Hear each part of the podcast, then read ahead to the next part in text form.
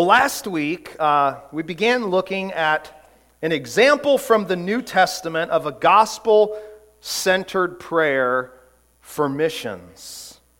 And of course, several weeks ago we looked from the Old Testament at Psalm 67. And as we've looked now, we've kind of are directing our focus to Second Thessalonians chapter 3. I want to uh, kind of finish giving a report uh, of the Ethiopia trip that Tim and I were able to go on, and also to, um, to finish out this passage that we're looking at in chapter 3, verses 1 to 5. Um, on the overhead, I'm not going to show as many pictures as I did last week, um, but you see Tim and I having a little powwow there on the couch in the lobby of, of uh, one of the hotels. Um, the reason we're sitting so close together is because we were sharing a, an external charger for our phones. Uh, you know, we do get along, um, but, you know, we don't always feel the need to be that close together. Um, but Tim is going to, next week, he's going to be preaching and giving uh, a report on the Ethiopia trip uh, as well from his perspective. So we're really excited uh, for uh, Tim to come and to share with us. Um, but we are going to continue looking at a gospel centered prayer from 2 Thessalonians 3. How should we be praying as individuals when it comes to the spread of the gospel? Last week, we looked at the first of three specific prayer requests that are to be on our lips, that are to be on our hearts as a gospel centered people. And, and, and the, these three prayer requests are true regardless of if we go on a missions trip or if we're right here, because really we are ambassadors for the gospel of Christ no matter where we're at. And we look last week that we need to specifically be praying, first of all, for the spread of the gospel. Verses 1 to 2 show us this. Just by way of quick review, how do we pray for the spread of the gospel, both locally and globally? Verse 1 showed us that we are to pray for a freedom and a fruitfulness of the gospel message. That the gospel message would have freedom in going out, and that in being proclaimed, that the gospel would bring forth fruit. In verse 1, Paul says, Finally, brothers, brothers, pray for us. And the first way they are to be praying for them is that the word of the Lord may speed ahead and be honored. When we pray for the freedom and fruitfulness of the gospel message, what we are praying for is that there would be gospel progress that the gospel would be going out, that it would, as the text says, would speed ahead. Remember last week we said that that word speed ahead, uh, it literally means to run. A runner that is running the race well. That the gospel would be going out, overcoming obstacles we're to also be praying for gospel reception, that those that hear would turn to Christ. It says that the gospel may speed ahead and be honored or be glorified. And then we saw last week also, it says not only that it would speed ahead and be honored, but Paul reminds the Thessalonian church pray this, that what happened among you would happen elsewhere. You see, we're to be praying in light of a gospel reality. That gospel reality is that we know that the Word of God is effective and powerful because of what it's done in our own hearts, because it has brought us to faith. You remember we looked at last week, chapter 2, and, and, and, and we're going to talk about this more today, but in verse 13 to 15, this is the reality that the Thessalonian church lived in.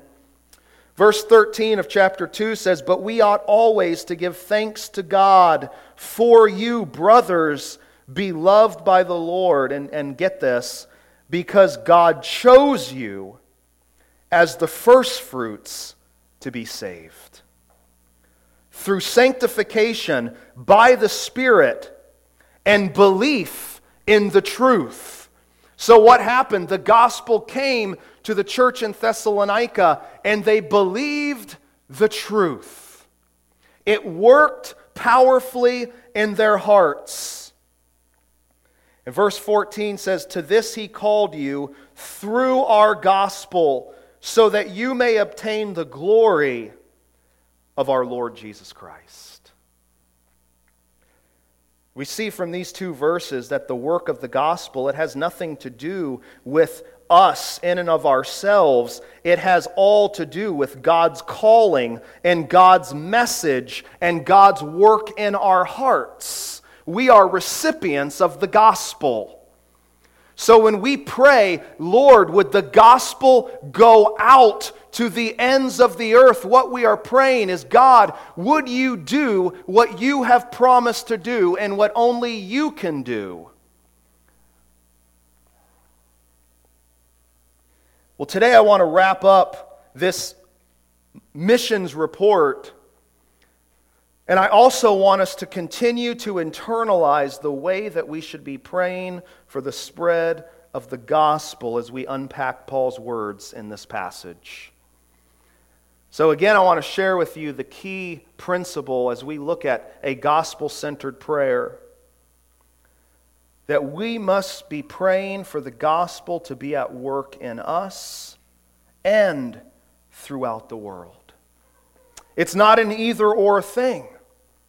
The gospel has come to save individuals, but the gospel has also come with a cosmic message of renewal that Christ has come to make all things new. Even creation itself has been affected by sin.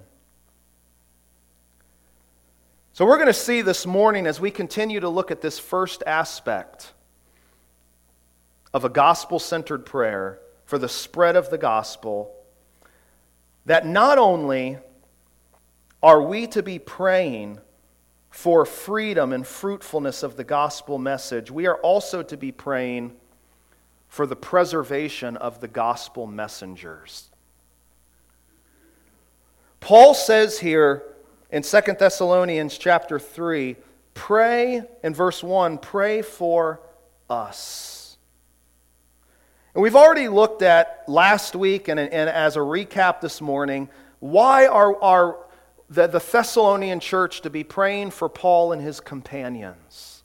Why are we to be praying for individuals uh, that are taking the gospel both overseas and praying for one another as we are gospel ambassadors right here where we live.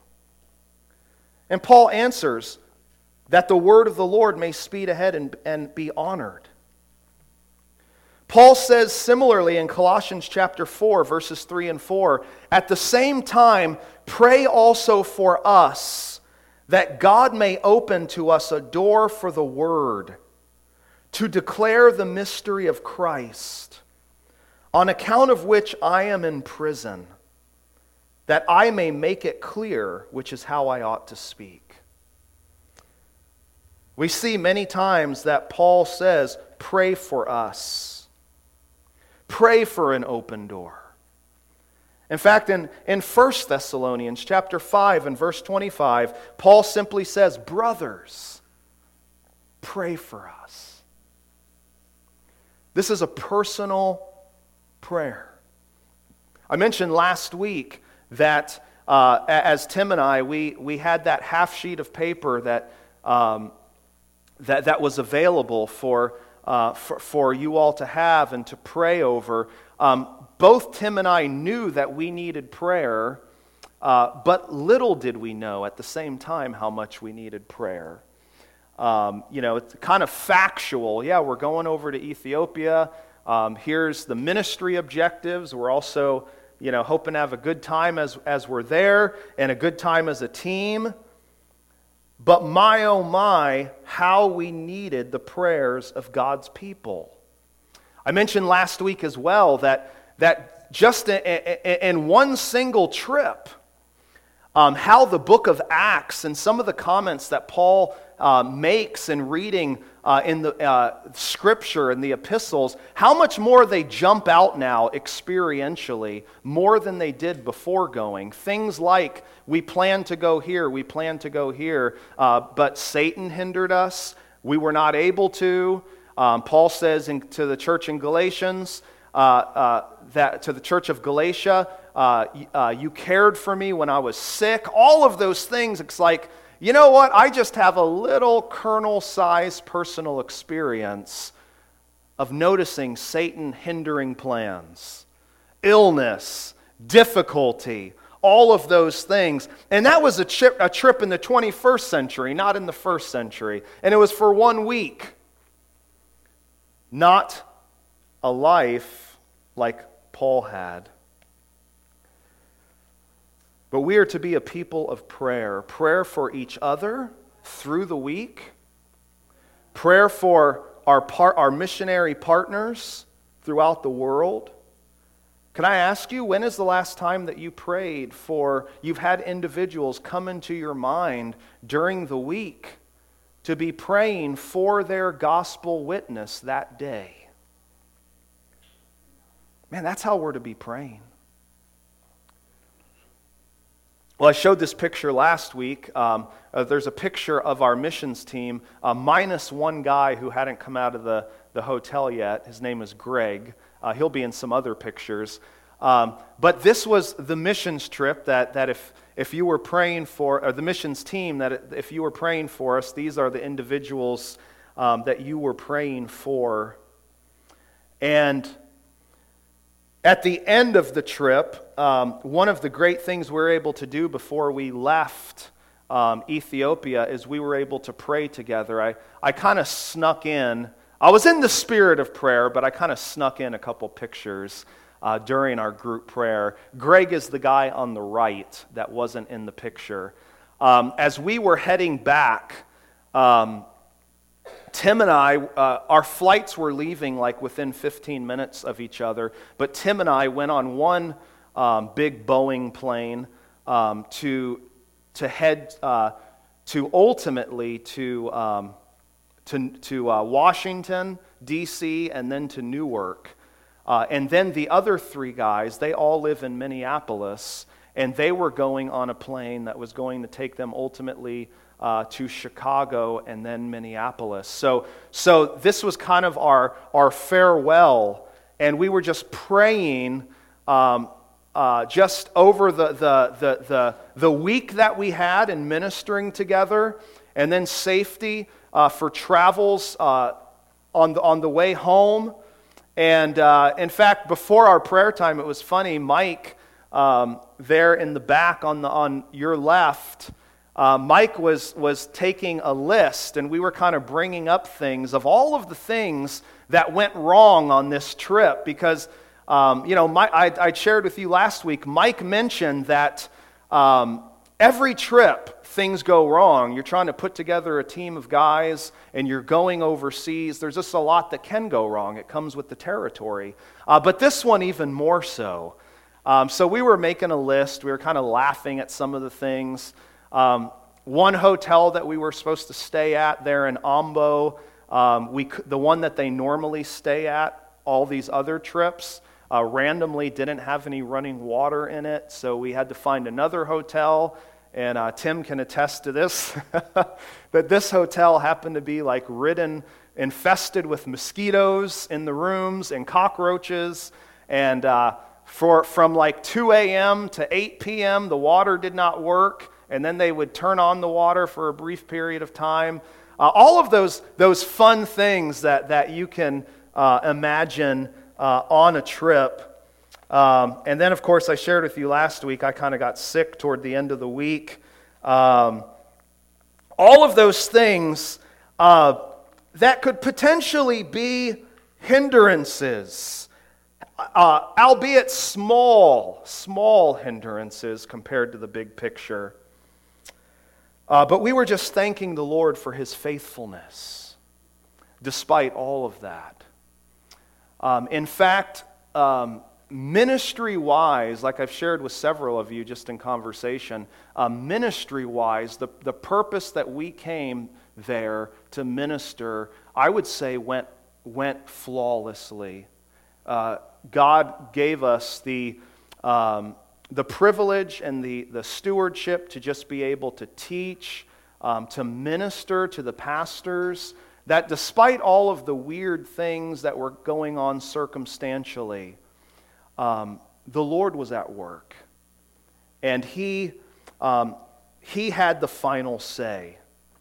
As we were about to go on the plane, I, I saw that, uh, that Training Leaders International had put a little post um, on their Facebook page uh, just saying, Today we're welcoming back the team of teachers that went to Ambo, Ethiopia last week. Please pray for safe travel. Uh, or praise God with us for safe travel. Now, I thought that was a little early to put out there because we were still in the Ethiopia airport. And um, especially for Tim and I, we went our separate way. Um, so we flew to Washington. Now, if you remember, uh, the trip started with a little bit of difficulty because our flight that was supposed to be out of Rochester was canceled. Um, so we wound up driving to Newark to catch our connecting flight.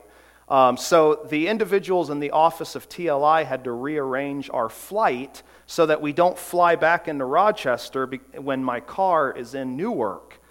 Um, and right before we got to the, to the airport in Ethiopia, which there, it was just mass confusion. There's like four security checkpoints to get through and um, just all this stuff. Um, we, uh, the, the, the person from the TLI office told Mike, double check that Adam and Mike are, are Adam and Tim, sorry, Tim, are scheduled to get back to, Eth, to, to get to Newark because he said we ordered the tickets and we never received a confirmation. So I'm thinking, oh no. Well, the, the, the Ethiopian airline um, front desk said yes, they're scheduled to go to Newark. In fact, that was even put on our luggage that we're, you know, the luggage is going to be headed to Newark. Well, we get to uh, Washington and we follow all the signage for an international trip, and it says, you know, connecting flight, go through this security. We we're like, well, we can't go through that security. We have no boarding passes. So Tim and I are, are kind of like, you know, if ever there was a picture, I think if somebody was watching us, they would be, who are these amateur travelers? Because we're like scurrying around in this big airport trying to find where even is United. And let's get out of the connecting flight area and let's go to the people that are checking in. We finally found where to go, and a lady said, um, finally took, scanned our passports and says, We have no information. You're not on this flight. We have no information on you. We said, Our luggage is on this flight.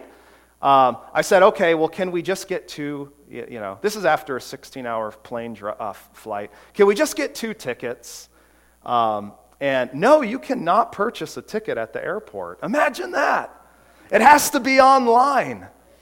Um, so, so anyway, we call Mike and we call the uh, individual that handles travel at the TLI office, and we get it all straightened out. Uh, we print our boarding passes, and, and there we are on the flight. And uh, um, so, you know, long flying, kind of a little bit stressed out just from all the events of the day and little sleep. Uh, but we make it back to Newark and uh, get our luggage. And uh, we were headed back on the four hour trip. And, and, this is kind of the way that, that our, our, our, our travel ended. Um, right, the next slide. Right there on the side of the road. Um, our, my car kind of randomly broke down. Still not 100% sure what happened or how it happened, and I'm kind of working with my insurance, and still a little bit up in the air. Still pray, pray for that if you would, because uh, it's kind of a large expense. Um, but uh, so it's, a, it's sitting at Matthew Motors right now for the past two weeks. Um, but it was kind of like, you've got to be kidding me. We have two hours left to go. And, uh, and we were on the side of the road then for five hours. Um, to make a long story short, my insurance was trying to get a hold of a tow company. and uh, they couldn't. Now, Matt came to save the day. He sacrificed of his Saturday evening to travel two hours uh, to come, and then we still had to wait for like another hour. Finally, we called the police, and he, he, the police got a tow truck in 15 minutes. So, should have done that from the beginning. Um, but Matt came and he rescued us. So we were supposed to get home at like 6 p.m. on Saturday, um, and we got home at midnight uh, that night. Uh, so the, the parties that were planned by our families were, were delayed a little bit. Um, but all of that to say that where you step out in faith for God, there's always going to be obstacles. I mean, I'll t- I, would go, I would go in a heartbeat um, back to Ethiopia or another trip for TLI because of seeing um, how God was able to use me and the giftings that He's given me uh, despite all of those hardships. Now, I did think, God, if you want me to, to, to do this again, give me a week rest. but, but it is worth stepping out in faith for the kingdom of Christ. It is worth it, despite the hindrances. And that's what Paul is talking about here when he says, Pray for us. There was danger. There was just realities of living in a broken world, and a million different things could go bad. I mean, how many times was Paul shipwrecked? I mean, I'd rather be on the side of the road than be floating on a piece of board. But Paul says, pray for us. And, and I'll also add this before we move on that despite all of the hardships that Tim and I, and you know, again, when we say hardships, we're, we're saying that in the context of a, of a, of a, uh, um, of America, of a, of a uh, what, what do you call it? The first world country. Um, but these pastors that, that, that went to, to get trained the week we were there, uh, many of them were traversing through towns that were very dangerous. And, and even while we were in Ambo, it was very common for us to see a truckload of armed soldiers um, armed soldiers on the road, soldiers staying at the, at the hotel we were staying at, uh, because of the danger of, of rebels and that there could be uprisings um, in that town. Ambo is not the safest of places. Uh, but, but these pastors were traversing on foot, many of them, uh, if not all of them, through difficult areas. And because they could not make it back, um, Matt, one of our team, uh, one of the guys on our team said, Hey guys, come here, look at this. Um, just to give you some perspective, here's where some of the pastors are staying for the week. Uh, and, and, I took a pic, uh, two pictures of it. Um, here's their accommodations. Um, and, and, mind you, at that facility, uh, at the church facilities, absolutely no showers there. Um, in fact, you know, I would notice by midweek uh, and towards the end of the week that some of the people that we were training, um, you know, that was their outfit for the whole week. Now, I, I was kind of uh, complaining in my mind that the first morning, you know, you're already, that first night, I don't think Tim or I or probably anybody got much sleep, but especially Tim and I, we're dealing with kind of culture shock and we're trying to sleep in a, in a new place, a weird place. Um, of course, the, the, um, the Arabic Muslim singing at 5 a.m. didn't help um, from the speakers of the mosque. But I remember that first morning, I, I, I said, you know, I'm going to turn on the shower to take a shower. I turn it on, expecting what, what I have at home, and there's these trickles coming out. And, uh, and then there's an external water heater there. So, you know, I'm like, okay, I'm trying to mess with that. I let it run five minutes and the water's not getting any warmer. Um, so I was like, all right, when in Rome. So, you know, trying to take a shower in ice cold water and not have it get in your mouth because you're not supposed to drink the water. Uh, but man, little did I have to complain about, right? But, we, but every one of those pastors, the joy that, and, and the fervor that they had in their hearts for the Lord um, was so much greater than what we would say was their lack of material means. And it's not that these Ethiopian Christians are somehow super Christians. No. They are just living according to the way we are all called to live, to seek first the kingdom of God and his righteousness.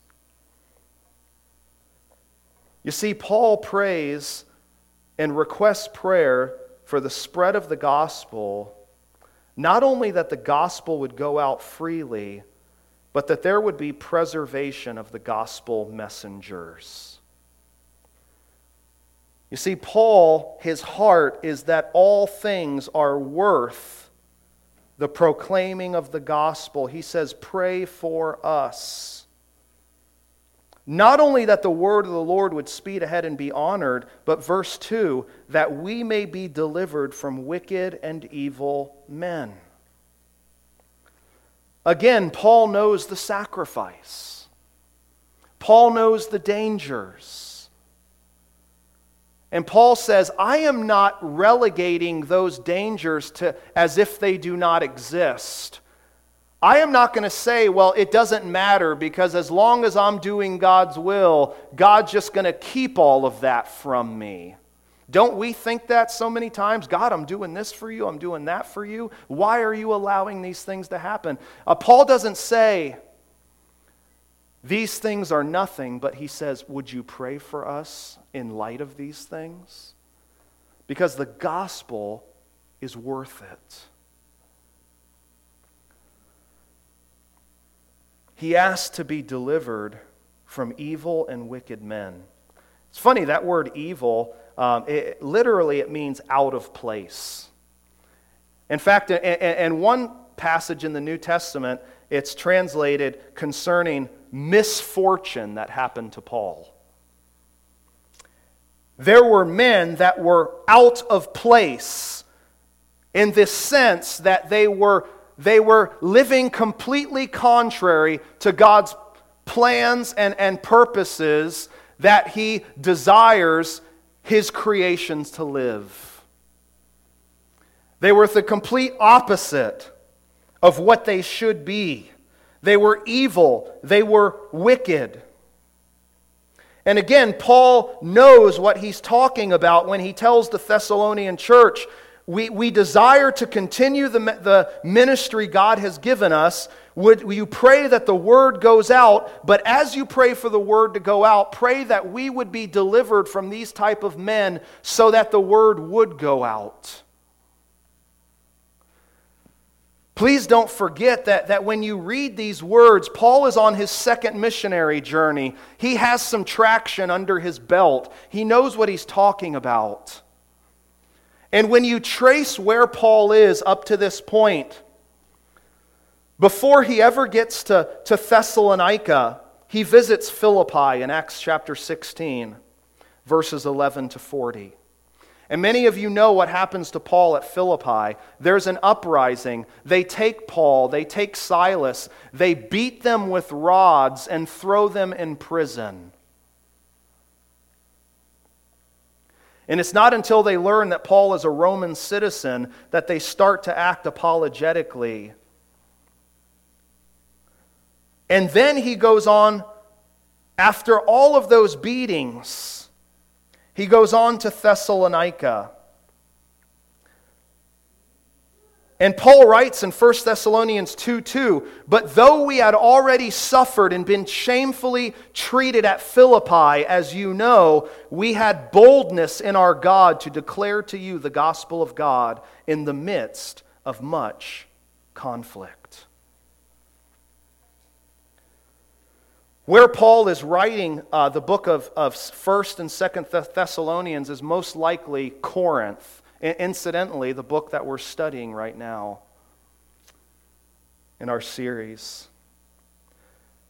In fact, as Paul then uh, eventually he goes to Philippi and then Thessalonica, where this church is settled. He goes to a few more places and then he winds up in Corinth. And we don't have time to look at, at Acts chapter 18. But there again is an uprising among the Jews as they reject the gospel that he preaches in the synagogues.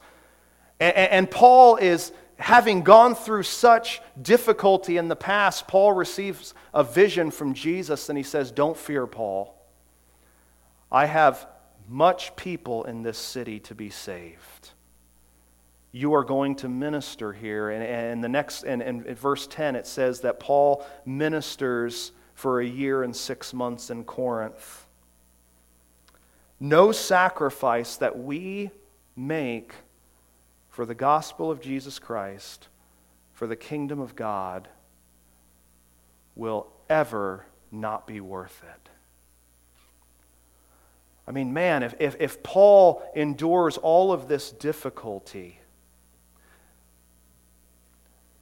what an example for us to endure some of the ridicule that we may endure at our workplaces, to endure loss for the purpose of eternal gain, to give our lives to Christ and, and to do what may seem foolish to this world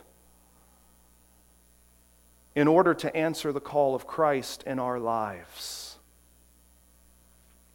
Maybe this morning there's something that you are internally struggling with that, that the Lord is calling you to step out in faith. And all of the what ifs are just flooding your mind and it's leaving you paralyzed. At the end of the day, we have to ask ourselves what kingdom do we desire to live for? What type of seed are we looking to plant that will one day reap a harvest?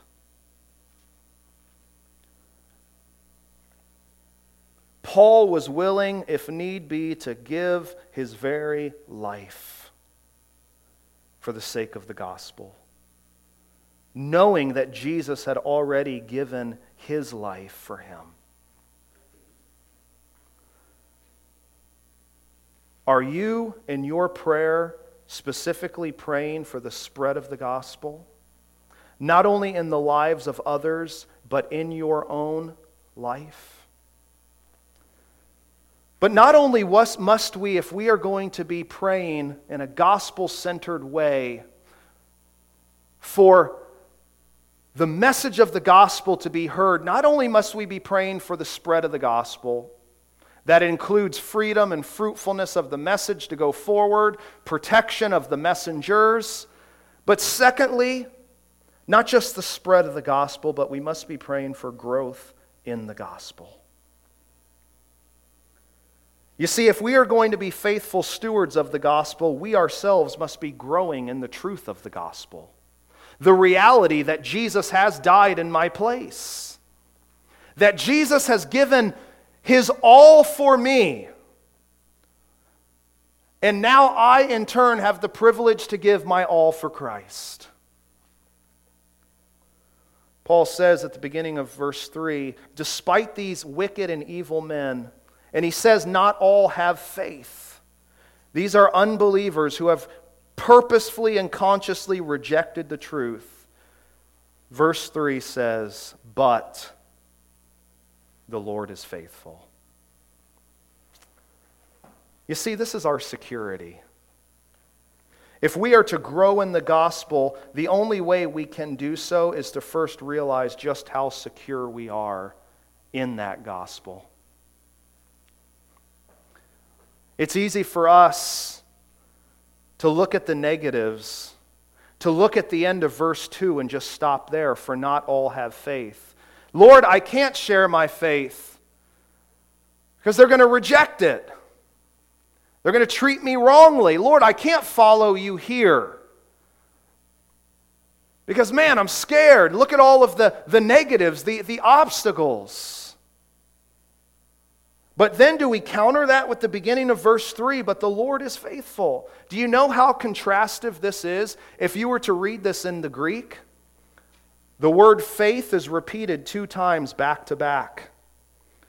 For not all have faith, faithful is the Lord. It's the same exact word. That word, depending on the context, can be talking about the faith of an individual or the faithfulness of an individual. Paul purposefully puts these two same words back to back that says, This is so much greater than this. Not all have faith, but guess what? My God is faithful. He will accomplish the purposes that He has set out for me. Doesn't matter if you're at, if you're at a school, you're, you're teaching at a school, doesn't matter if you're working at a factory, doesn't matter if you're, you're uh, uh, uh, serving in church, it doesn't matter where you are, God is faithful. You see, evil men cannot overturn the plans of God. God is always faithful to his own. Does not Paul say in his letter to, Thess- to Thessalonica in 1 Thessalonians chapter 5 24, he who calls you is faithful. He will surely do it. I like what one individual says. They said this His, God's faithfulness, guarantees these three things A, our suffering has meaning. B, our persecutors will reap their just reward. And C, our future is secure in Him. Next time you're going through trial, next time you're going through difficulty, would you jot these three things down to remember them? Half of the problem that we have is that we let the worries speak to ourselves, but we don't speak back to them gospel truth. God is faithful. And in being faithful, we continue to read in verse 3 it's, uh, How is the Lord faithful? Paul says he will establish you and guard you against the evil one. Now, what's interesting to me here is both the truth, the comfort of the truth that Paul proclaims, but Paul in verses 1 and 2, he's saying, Brothers, would you pray for us? Would you pray for us that the gospel would go forward as we declare it and that, that we would be kept from evil and wicked men? But then all of a sudden he transitions and says, God is faithful. He will establish you and guard you against the evil one. Shouldn't he say, God is faithful? He will establish us. So when you're praying, know that God's going to still be faithful to us no matter what happens. Well, I think one of the reasons that he says this is because if we are going to pray in this way, we first have to believe it ourselves.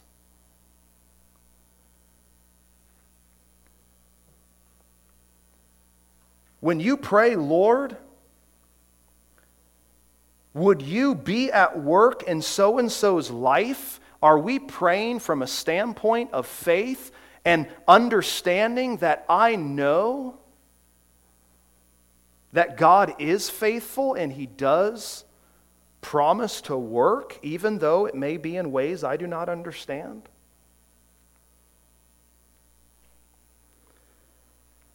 You see, the work of God in our hearts, if we are to grow in, our gospel, in the gospel, we have to see that the gospel is our security. We know God is faithful, but also we can know that God grounds us to himself.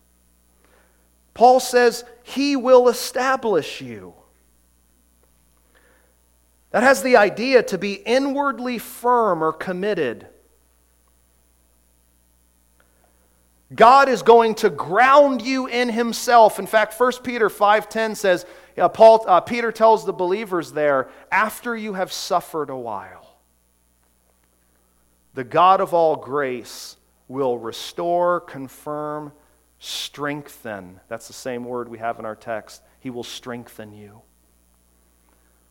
God is grounding you deeper into Himself.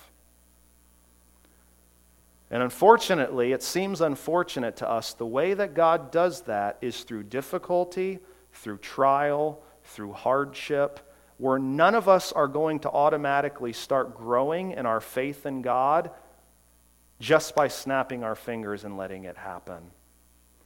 We have to experientially be put through the wringer and through all of the ups and downs, see at the end of the day that God is still faithful. And that's the only way that our faith grows. But please know that through no matter what suffering that you are going through, no matter what difficulty you have or will encounter for the cause of Christ, He is establishing you deeper and deeper to Himself. Not only will he establish us, but he will protect us. It says in verse 4 or verse 3, not, he will establish you and guard you against the evil one. You see, we are safe in the hold of Christ. It's the very same word that Jesus himself says concerning his disciples in John 17 12. While I was with them, I kept them in your name, which you have given me. I have guarded them, and not one of them has been lost, except the son of destruction, that the scriptures might be fulfilled. We know that this evil one, Satan, he, he prowls like a lion, he seeks to devour. But just as Jesus prayed in his example prayer in Matthew 6, Deliver us from the evil one.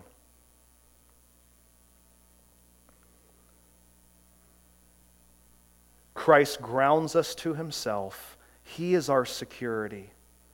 Our growth in the gospel as we go grow deeper into the message that it is Jesus on behalf of wicked sinners that can do nothing for themselves. In order to grow in our understanding and appreciation of that message, we must constantly find the emptiness of self. That without Jesus, we can do nothing. And he grounds us deeper and deeper into his sufficiency. Verse 4, Paul continues and he says, And we have this confidence about you that you are doing and will do the things that we command. So if we are going to grow in the gospel, Christ must be our security. But then in verse 4, we do see that there's obedience that's involved. And maybe that's where some of you stand right now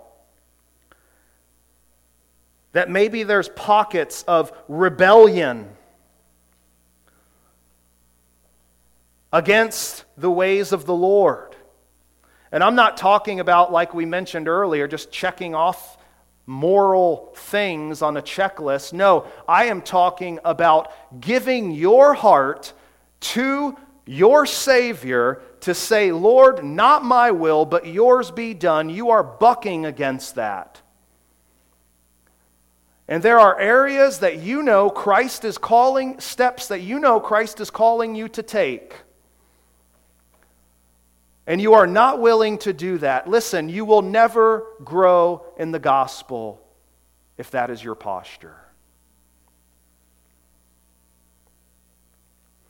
As the hymn says, All to Jesus I surrender, all to him I freely give. But for sake of time, there's a third and there's a final prayer request that we are to make if we are going to pray in a gospel centered way. Not just for the spread of the gospel, verses 1 and 2, not just for our growth in the gospel, but thirdly, we are to be praying for perseverance in the gospel.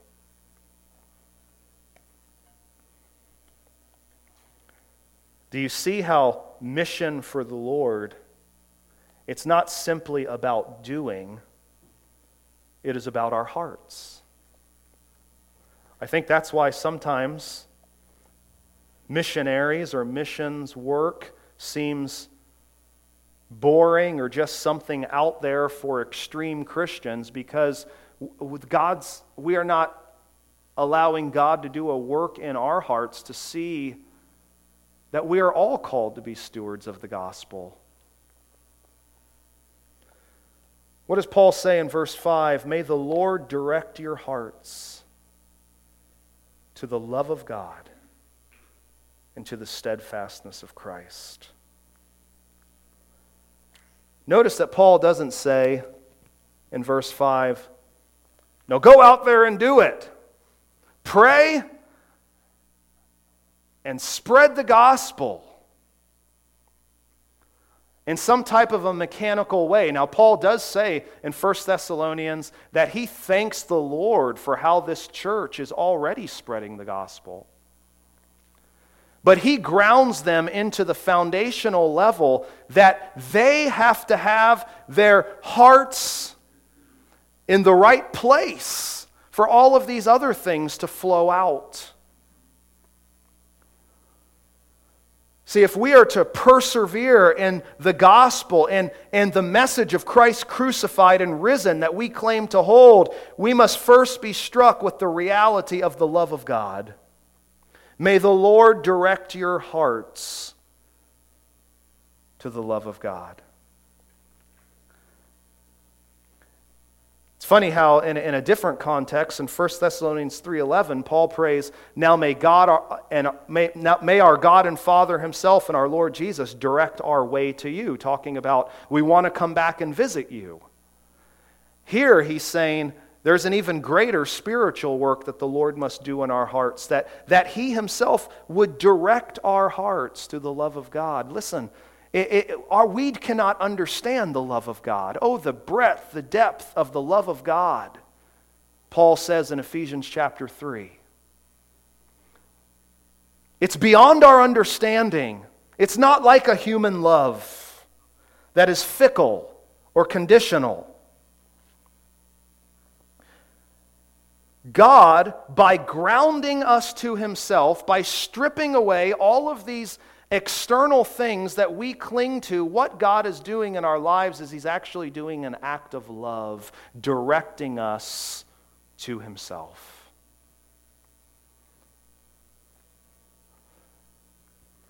And this phrase, the love of God, it's an interesting one. That little, if you're an English person, an English buff, that little phrase, of God, Many times it can mean one of two things. Is this talking about the love that's describing God's love? God, so the love which is God's love, God, God's love? Or is it talking about the direction, the focus of love, the love that we are to have for God? And, and theologians will talk about, you know, what does this phrase, how is it to be used? But there are many places in the Bible where it's actually, well, you know what? Both senses are true here. That we must continually be in a position where we are saying, Lord, the lies of the enemy, the ways of culture, the inner self that speaks to me each and every day by default directs me away from your love. Would you, through your word, through the Holy Spirit, continually direct me back to the true love that you hold for me?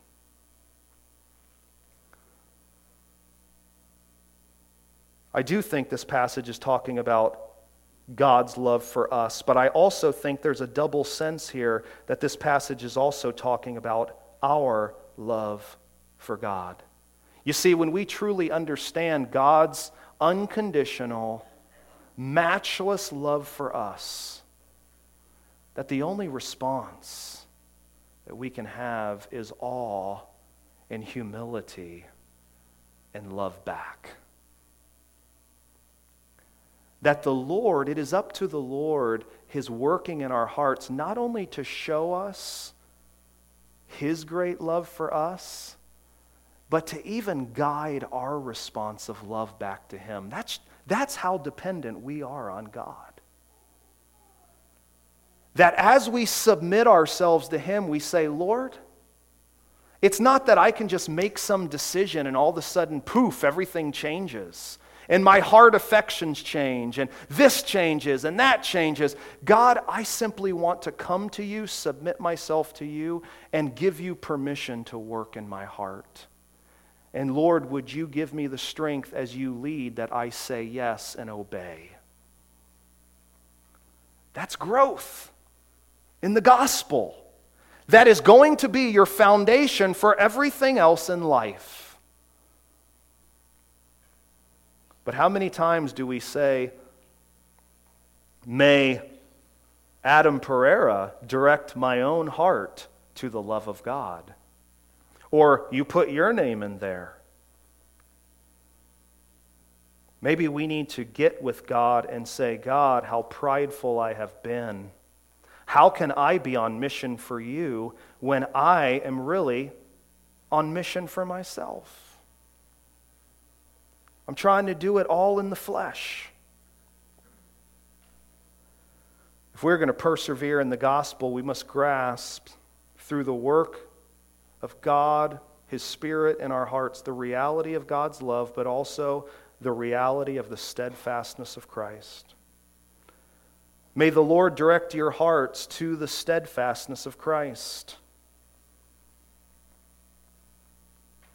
Paul, in, in the beginning of Second Thessalonians, has already commended this church because of their steadfastness and faith in all their persecutions and, afflic- and afflictions that they're enduring.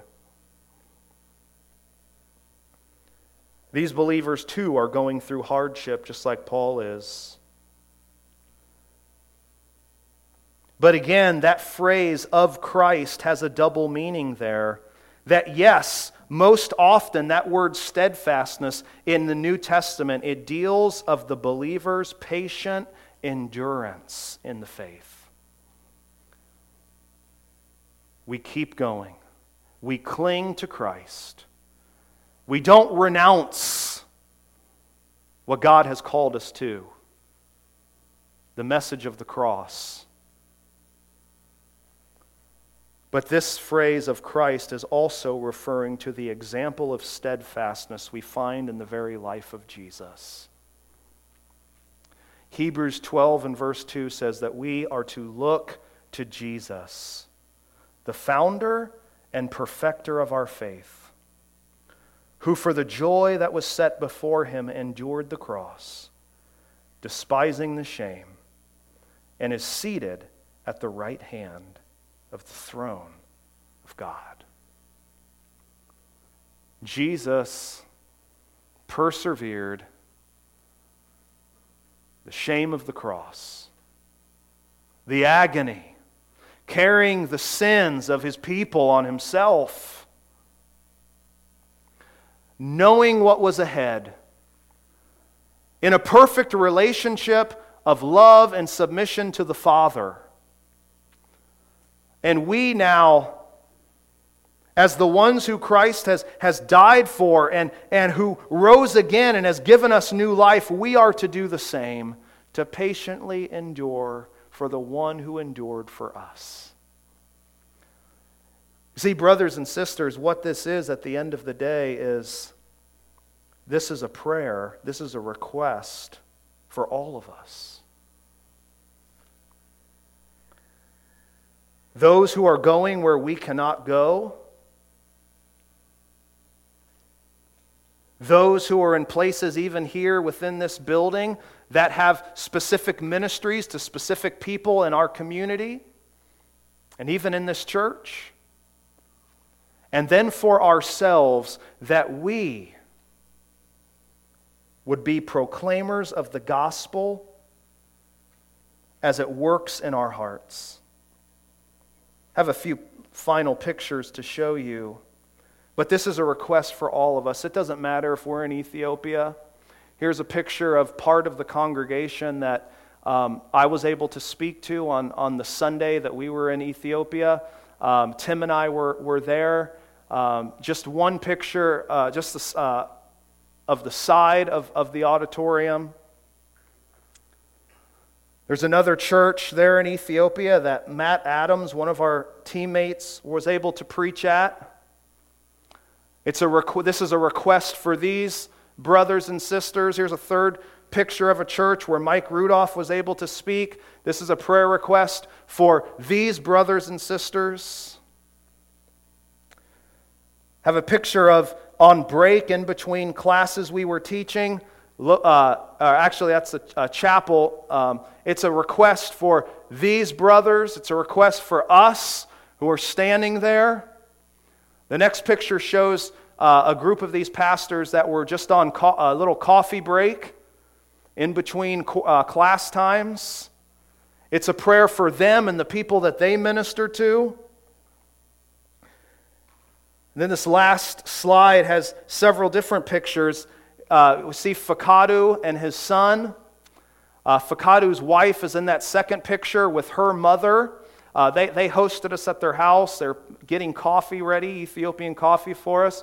Um, one of the leaders in this, the church network that we were serving, um, this is his sister in law who was doing a coffee ceremony. And even those cute two little kids who were there, who were, who were at the facilities, they were children of a couple of the people that worked at the facilities we were at. And the one English word that they knew, Tim can tell you this, is candy. And uh, in fact, I think they might be holding some of the candy I gave them, uh, which were the mints that you gave, Hazel, to, to Tim and I to take with us. And uh, believe it or not, kids thought that those were the greatest things. Uh, peppermints. Can you believe that? Um, but they were the two cutest kids. It is for people across the globe from us, and it is for us as well. We are to all be rooted and grounded in the love of God and the steadfastness of Christ. So, as we conclude, before we go to the Lord's Supper, this final principle we must pray for the gospel to be at work in us and throughout the world. Is that your prayer? Is that mine? Let's pray.